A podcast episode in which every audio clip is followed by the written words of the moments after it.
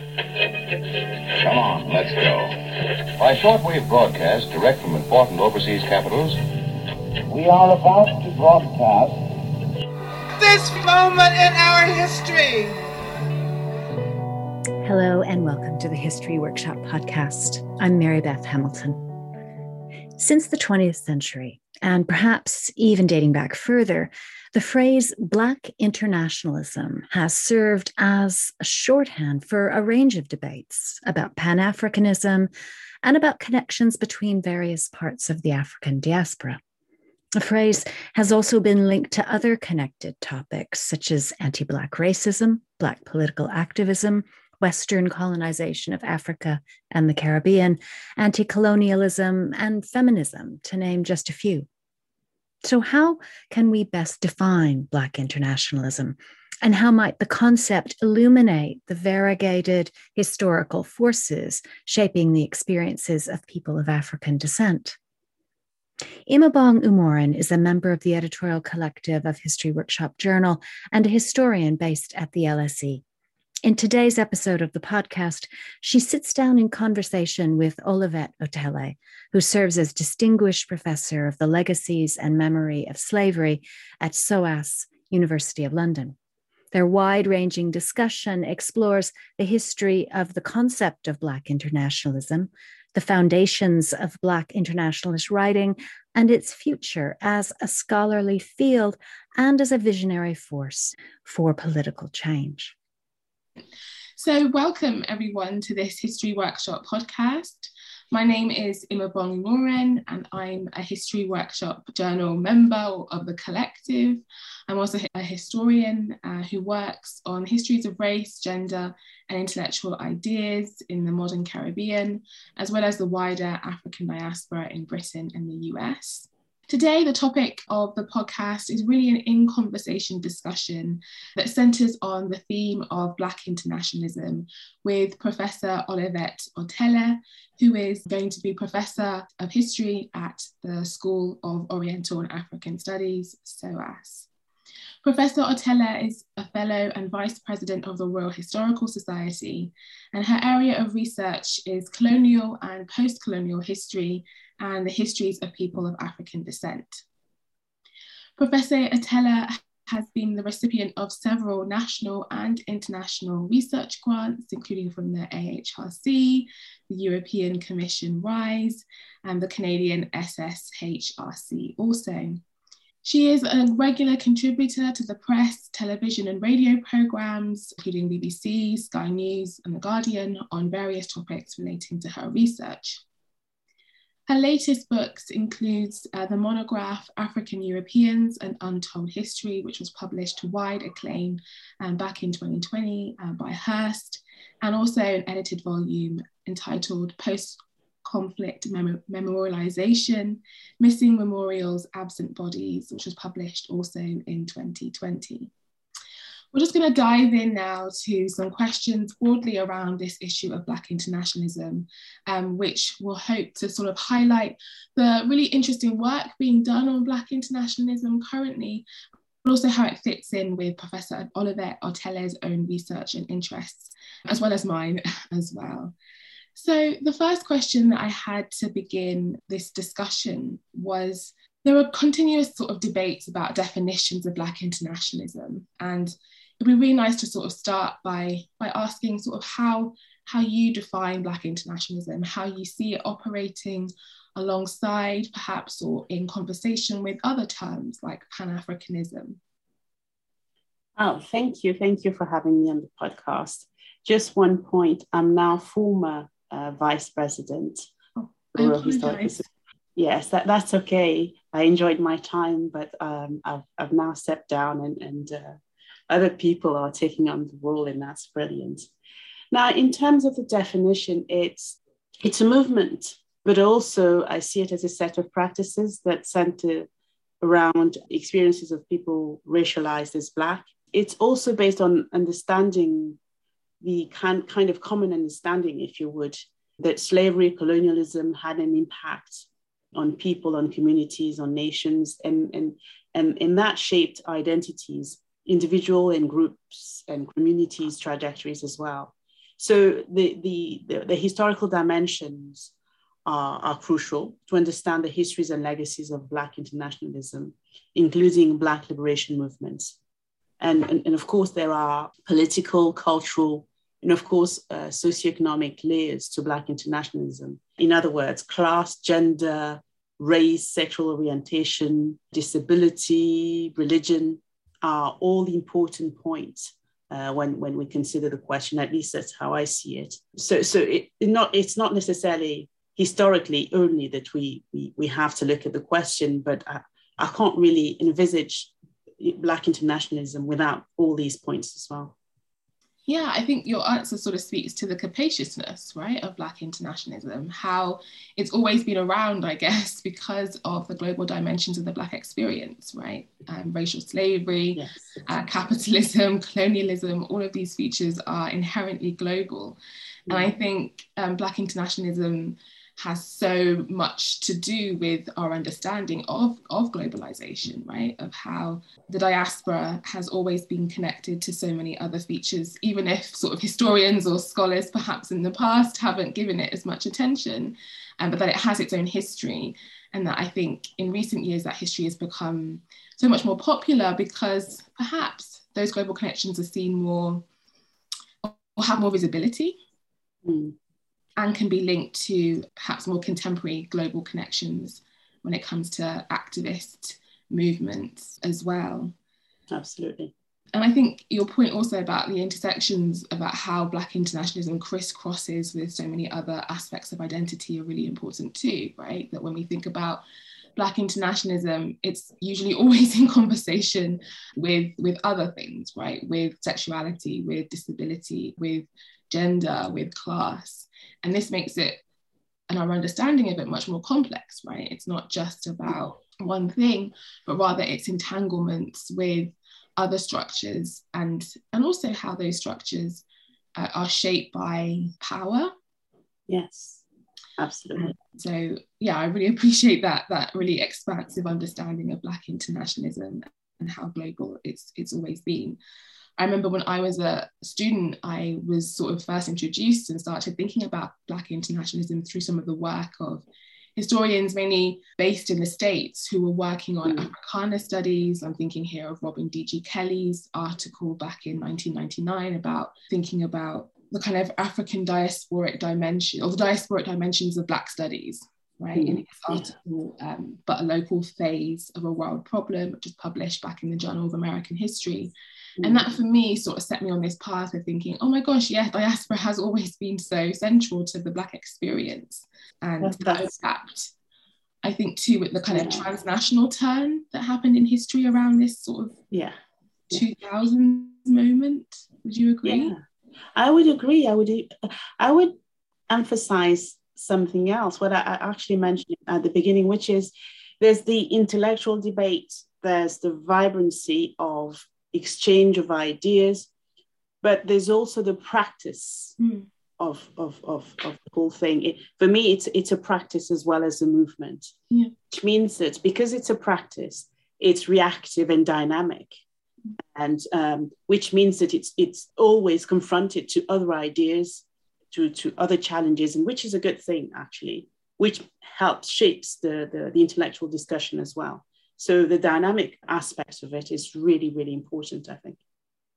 Yeah, I definitely agree. I think that stressing the, the practice of Black internationalism, the making of it, right, or the doing of it, mm. I think again puts it in conversation with so many other things, right? If we think about social movements, if we think about anti-slavery, if we think about um, anti-colonial protests in the in the sort of early 20th century, like it, it's always in dialogue with, it's always in the process of being made or remade, right, by various um, individuals who take the use that label or don't use that label, but but practice Black internationalism. And I think you're you're very right to, to highlight its its dynamism.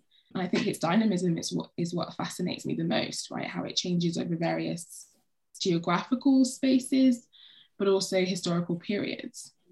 What interests me too is also how I think um, Black internationalists work, both as practice and also in terms of historical analysis, sort of crisscrosses that debates about theory, about activism, and also about the kind of past and the present. So I guess I, I the next question sort of I wanted to ask was to what extent do you think sort of our current sort of political moment shapes the kind of historical research or academic scholarship on, on Black internationalism? that is quite interesting because for me it's it's it's part of the the challenges. We we we, we like definitions to say fix and we like them to to kind of make sense and it's comforting actually. But the, the, the, kind of political moments are the ones that redefine constantly the terms and the trajectories. So I think it's it's about continuity and, and ruptures. We are very much the, the heirs of, of our colonial past, collective colonial past, you know, with a big S.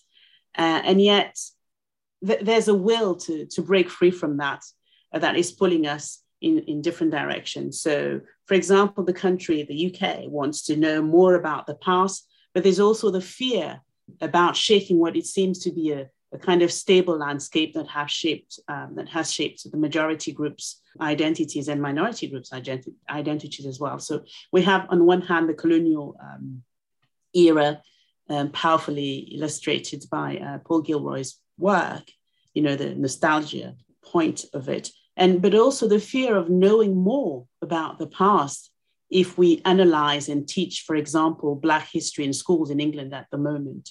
So this constant tension is quite an interesting uh, place to be. It's, it's a painful place to be, but it's an interesting place place to be. Uh, and on the other hand, you have a strong, very strong call from from younger generations, older and younger generations. I, I have to say, I don't want to go to give uh, younger generations all the credit because they're standing on the generations' shoulders, uh, me included. So, so the, the call for for a more inclusive way to, to do history, to do um, all kind of disciplines actually, and a very strong call for, for gender equality as well, and many other things, uh, not just gender, but many other uh, other things. So all this has a huge impact on the ways in which we we envisage Black internationalism.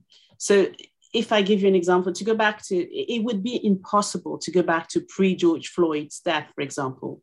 Uh, there's a sense of opportunity that is, is in the air. Despite the drawbacks and despite the challenges, there's a sense of opportunity to, to redefine the premises of the discussions rather than completely focusing on, on the legacies of colonialism. And we are, it seems to me that we are focusing on the legacies of the legacies. And I'm thinking in particular, I'm thinking about police violence and the fact that you know historically this is documented this has been documented but there's a movement that accompanies the history of police violence that is advocating for police abolition.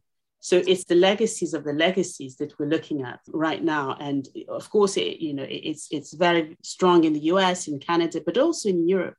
So these discussions are again quite important when we, we're trying to understand black internationalism yeah, I, I definitely agree. I think there's so much connectivity, right, between some of these activist movements that are going on, whether it's movements for abolition, Black Lives Matter, Rhodes Must Fall.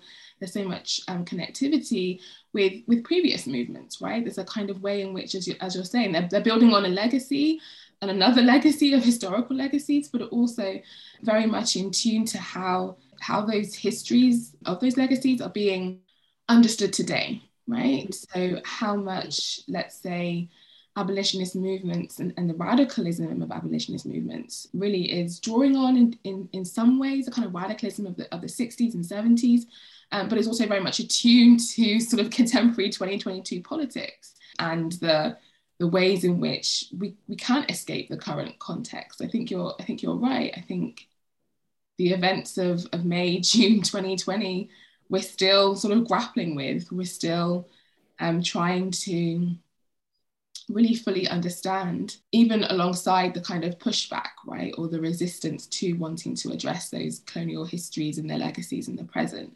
how there there is and, and perhaps there always has been a, a, resistance to telling black histories to telling histories of the past that some may find really uncomfortable i think there's a really long legacy of that that has shaped the ways in which schools teach history, that has shaped the way the, the academy uh, does history or does not do history or certain types of histories, I should say. Mm. So I think there's always been this close connection between how Black internationalist research or Black history, much more broadly, is discussed and debated, and how how much how closely it's tied to contemporary issues, because these issues of colonial legacies are so entrenched, I would say, and and so long. Wouldn't you say? Wouldn't you say that they, they entrenched, but somehow, somewhere, they kind of morphed into something else? Yeah. It, it, it it's mm-hmm. the colonial legacy, but for me, it's I think it's symptomatic of something else. What's the word? I say mal-être, which is an ease about a triumphant legacy. Don't know if it makes sense, but there's it's, it's certainly a sense of an ease, even even in the midst of glorification mm-hmm. of the past. There's this affirming desire to to over glorify it. That, for me, is symptomatic of something uh, um, profoundly disturbing within society.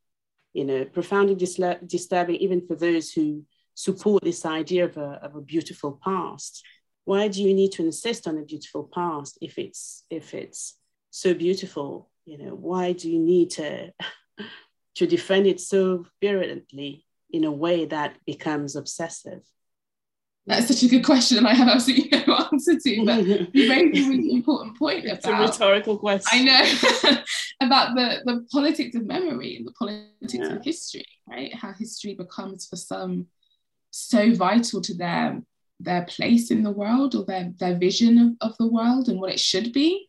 Mm-hmm. Um, a really simple vision of the past that, that, as we know as historians, just never really existed, right? But how some people hold on to that, perhaps because of the, the, the changing dynamics of the world, right? It's part of some people, I think, attempt to sort of understand what's going on in a time of rapid political, economic, social change, how history becomes this, how history becomes more important for some. But you're right, there is this exactly. tension between, you know, this, this simple ver- version of, of, let's say, Britain's colonial past or Europe's colonial past, the reality of that, and how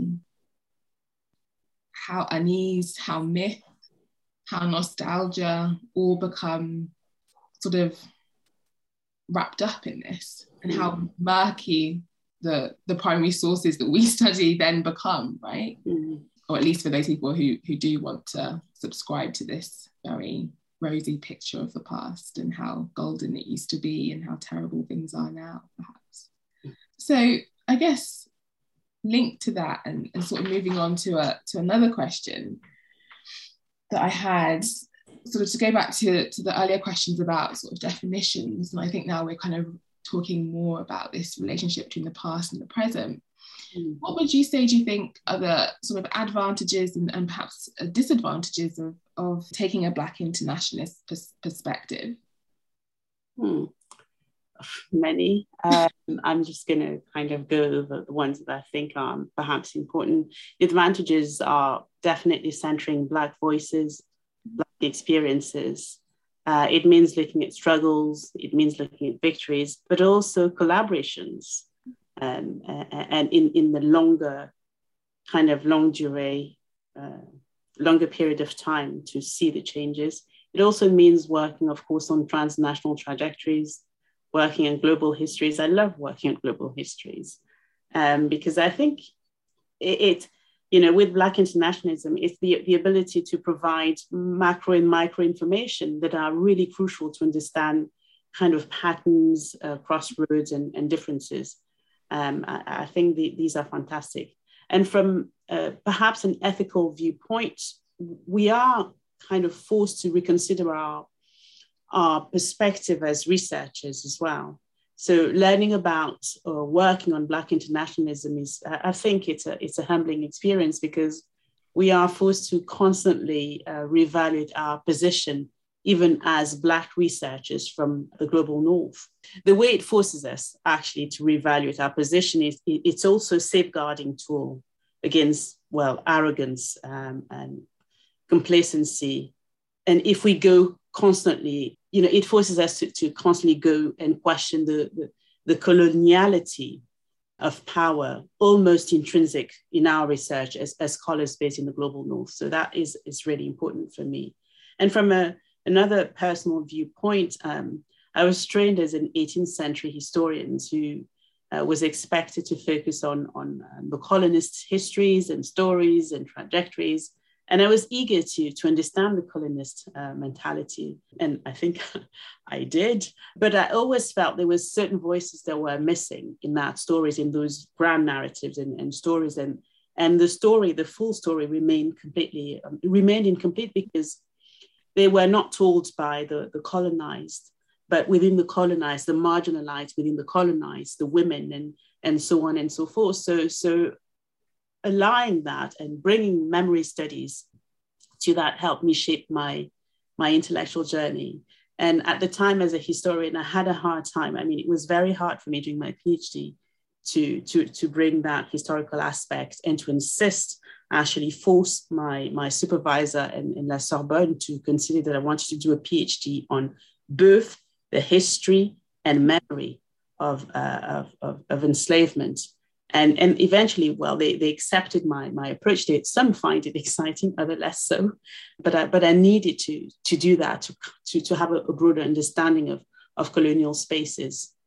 So I think, you know, uh, studying Black internationalism from that viewpoint is, is, I mean, has been an amazing experience for me yeah, I can definitely uh, sort of agree with, with what you're saying. I think there is a real importance and and a real joy in centering the experiences of, of in particular um, people of African descent who have been so um, overlooked in in these grand historical narratives and to trace these continuities to trace black interna- internationalist connections over over longer periods of time. That's what I enjoy so much about your your book African Europeans was the ways in which you were telling this really broad, um, longue durée history and centering in particular voices that I, I myself hadn't have heard of and teasing out how these Black internationalist connections are changed over space and over time um, in a really fascinating way.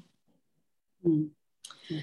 I think some some critiques or some sort of debates around Black internationalism and not so much disadvantages, but I would say probably more critiques come with this question about the nation and perhaps the relationship between uh, the nation state and, and, transnationalism. There are debates about the, the kind of position or place of, of, African studies within Black internationalism. Do you have any thoughts on these, these issues, these, these debates?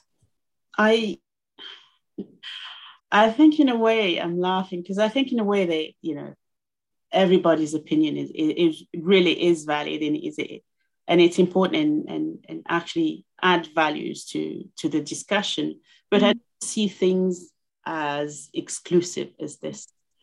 I don't see one existing without the other.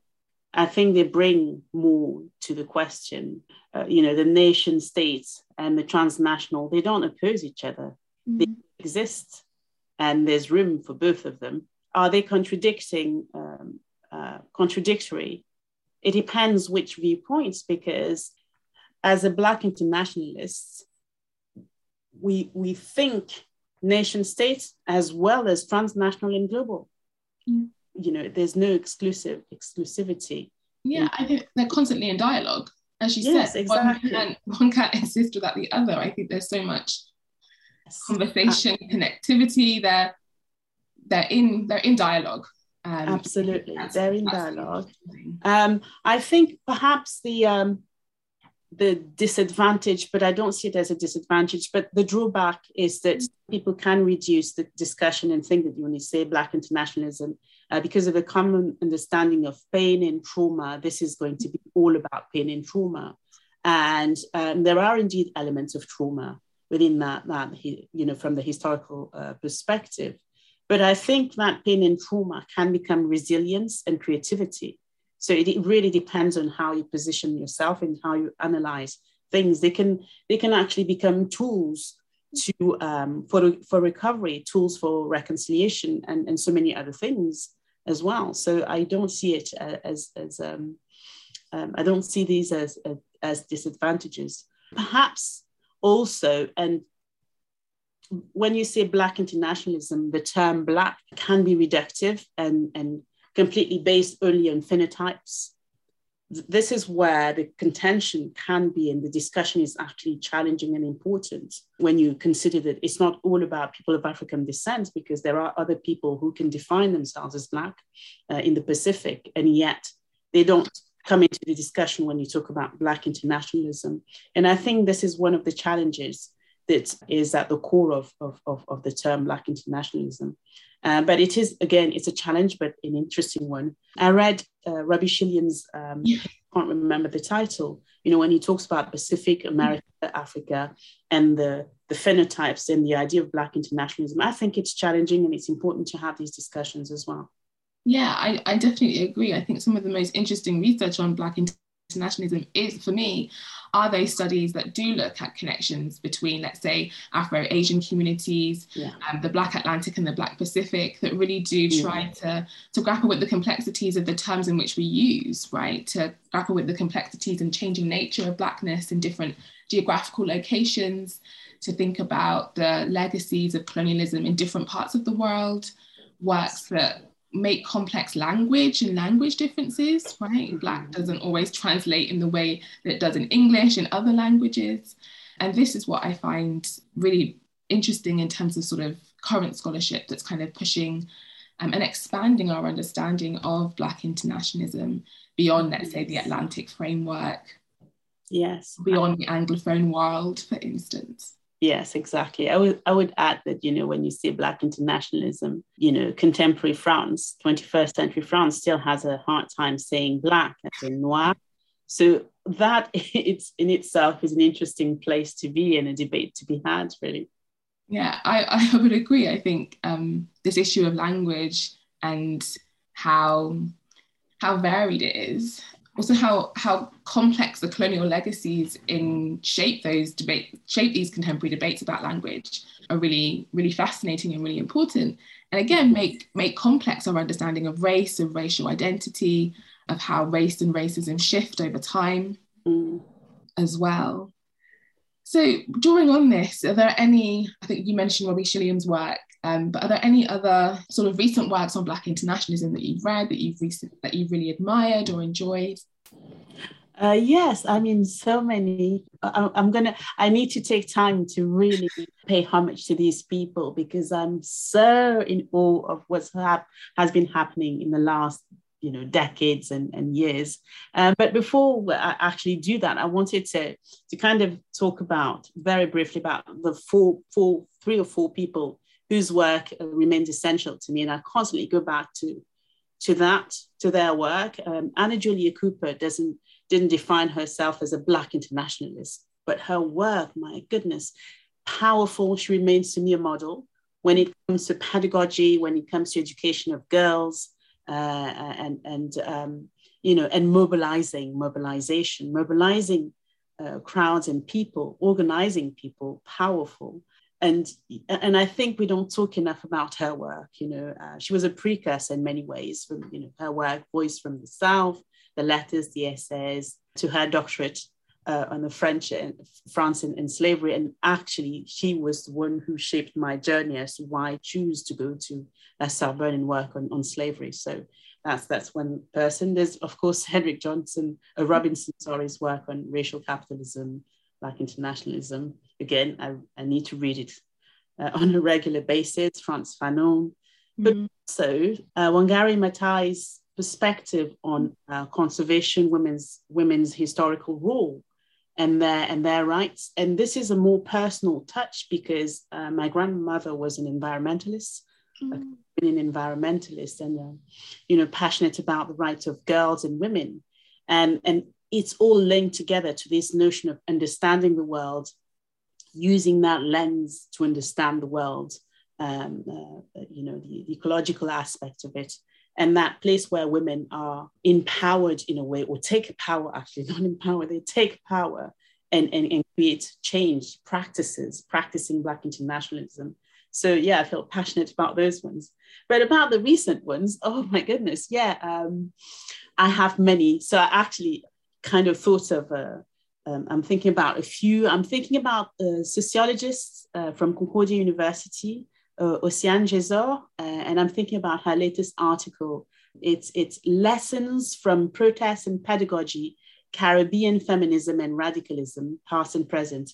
So it's, it's, it's 2020, uh, published in 2020, uh, sorry, 2022 this year. And, and it's an important publication because it looks at the legacies of Caribbean student resistance in Montreal in 1969. And you will see the parallel between uh, May 68, what's happening in students' movement right now.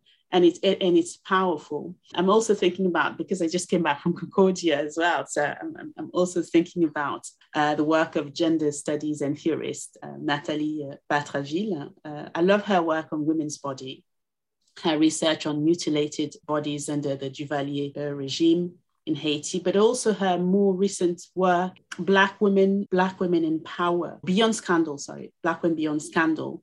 And in there, she examined Black women in colonial spaces and more generally how her work places Black women uh, within the sphere of Black internationalism and Black women's body as or, or uh, biopolitics. Again, I mean, I'm just, this is good. This is so good. I, I, have a long list. I have. I hope you have time. I need to tell to talk about talk to you about these people. There's a lives. Their work on the notion of justice, gender for Europeans, trajectories is outstanding. Camilla Hawthorne's her book. She just announced her book is, is you know came out yesterday. Uh, but I've uh, you know I've read a lot of her her articles and the way she framed um, Alessandra Di Maio's notion of black, uh, the black Mediterranean, but she, she, she does it in practice, meaning she takes examples of practices of, of black in the black Mediterranean. It's, it's just staggeringly um, good. And then there's uh, Tiffany Florvil. She works on Afro-German uh, women and her current research is on uh, the poet um, educator uh, um, May Ayim, and her work, that work is incredible. And because it opens the door to something else, which is Black internationalism using uh, bio, bio, biography, uh, the biographical lens. And, and this is my reading. I don't know if it's her reading, but we'll have this conversation with her at some point. My reading of her, her work is how she, she really looks at Black internationalism, the notion of activism, but also andragogy in May Ayim's uh, work you know, ed- the education, adult education, and constant education as an activist is really something uh, that is um, powerful. And then there's you. Uh, yeah, there, yeah, yeah. Well, I think somebody needs to say it. You know, your first book, it was a landmark. You know, it brought feminists, post-colonial, anti-racism, decolonial perspectives. And, and, and Black internationalism. And, and I really enjoyed reading it, The Journeys of Atlantic Women. Thank you. That's so nice to hear. Martinique, um, Jamaica. It was important to put these layers and to put these women at the forefront and these voices as well within the broader context. So there are echoes there. Um, if, if there was um, an edited volume I would recommend. It would be Keisha Blain and uh, Tiffany Gill's edited volume. I think it's Black Women and, and, and, and the Complexities of Internationalism. Uh, I, I, might mis, you know, misspell the title, but it's really an important one because it's a, mm. it, it's it's broad, it's it's fabulous, it's a women's perspective as well. Mm. There's also somebody I want to mention, which is Rose Tande. She she just had a, a post uh, at York University, and she's working on, on African women.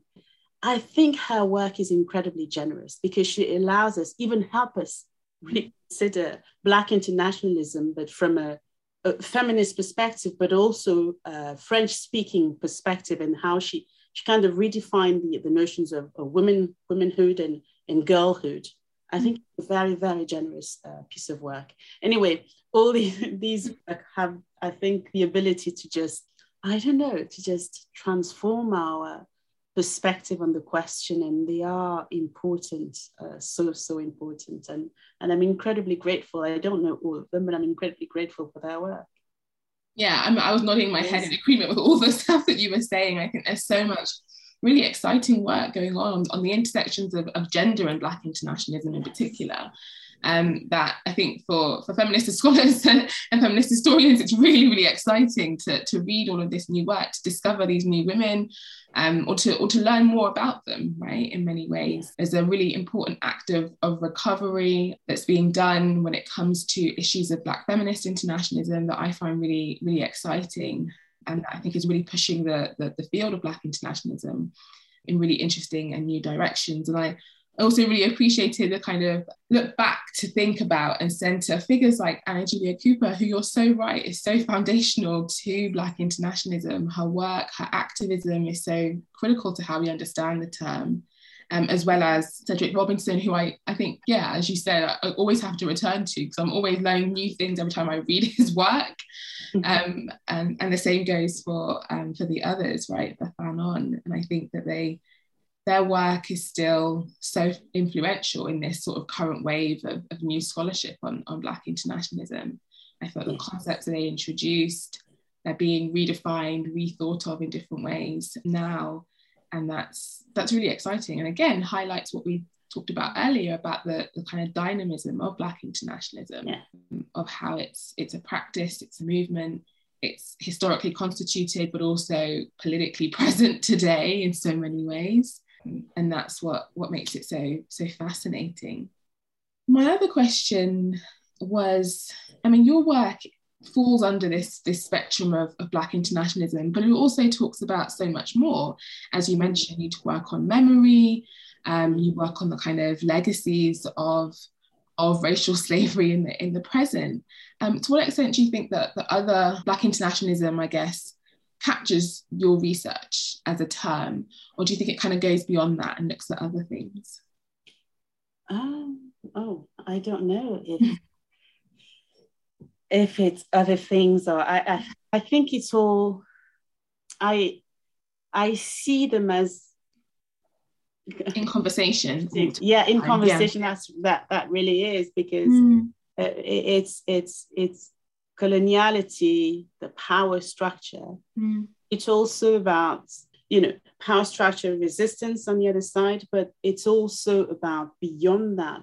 The, uh, I mentioned the creativity, uh, creative aspect of things, resilience, but creative.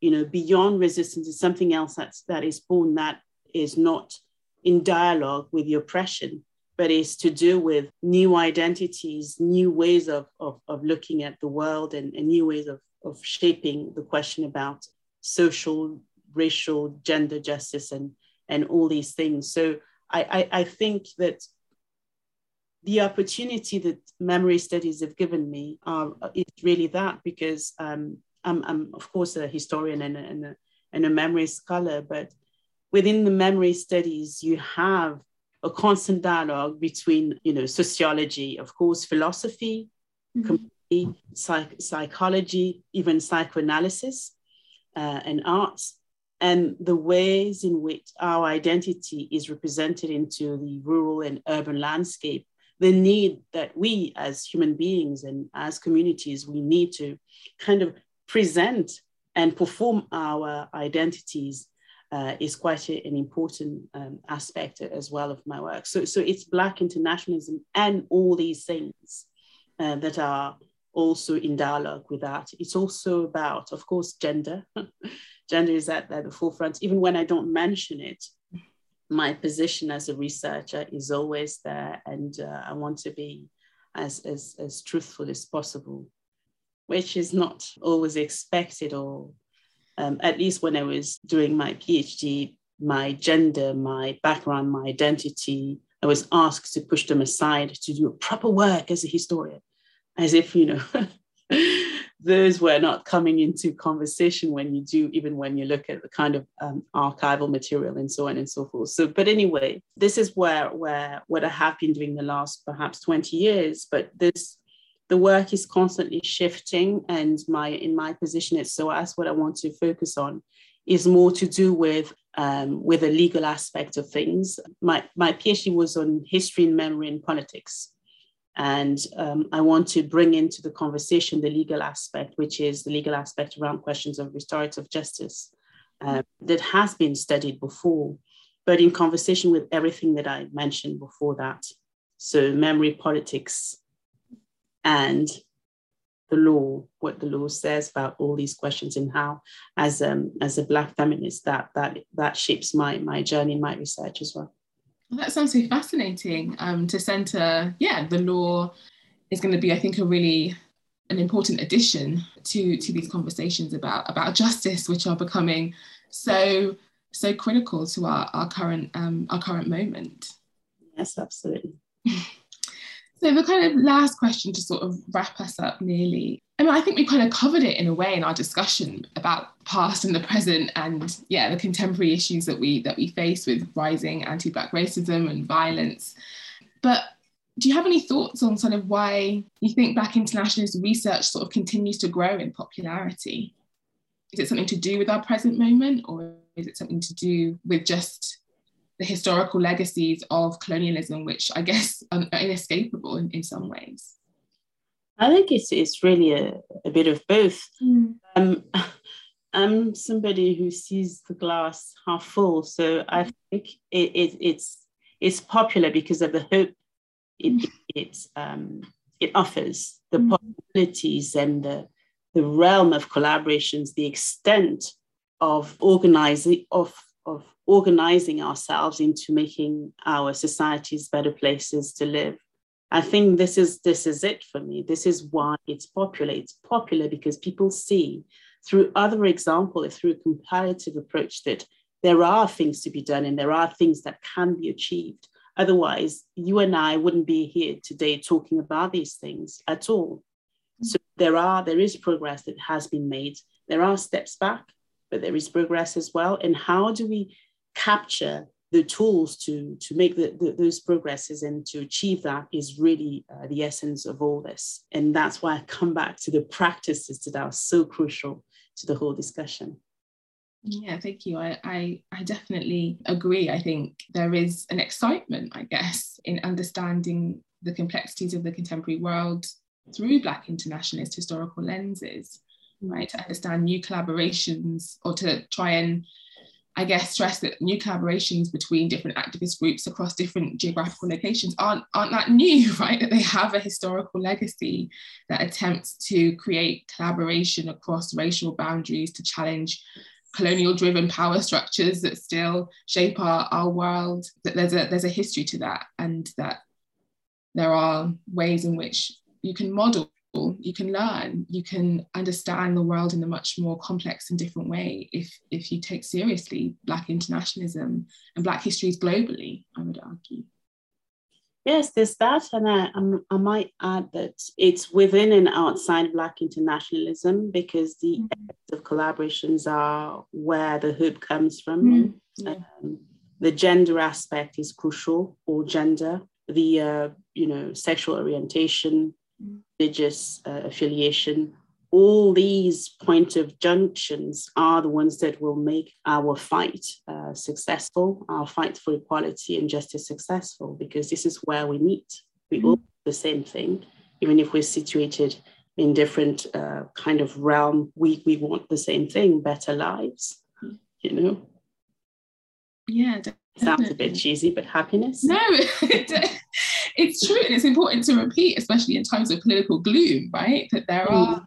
coalitions that that there yes. is um, there is a desire for change and that that desire yeah. can be can be small it can be on a on an emotive level but it can also be transformative it can be revolutionary mm-hmm.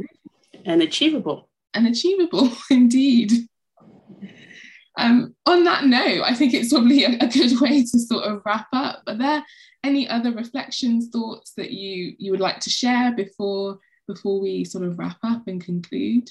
No, no, it was uh, such a pleasure to talk with you. Thank you so much. And such a pleasure to talk with you too. Your work has been so influential to mine, and I'm so excited about your current research and, and future projects. So we really appreciate the, the time you've taken to, to share your reflections and thoughts on Black internationalism and look forward to, to future collaborations and, and your future research. So thank you. Thank you very much. Many thanks to Imaobong Umoren and Olivette Otele for taking part in this conversation and for making it happen to begin with. You can read more about both their work on the episode page for this podcast. Please visit our website, historyworkshop.org.uk. You can find us on Twitter at HistoryWO and on Facebook and Instagram as History Workshop. This is the History Workshop podcast. I'm Marybeth Hamilton. Thanks for listening.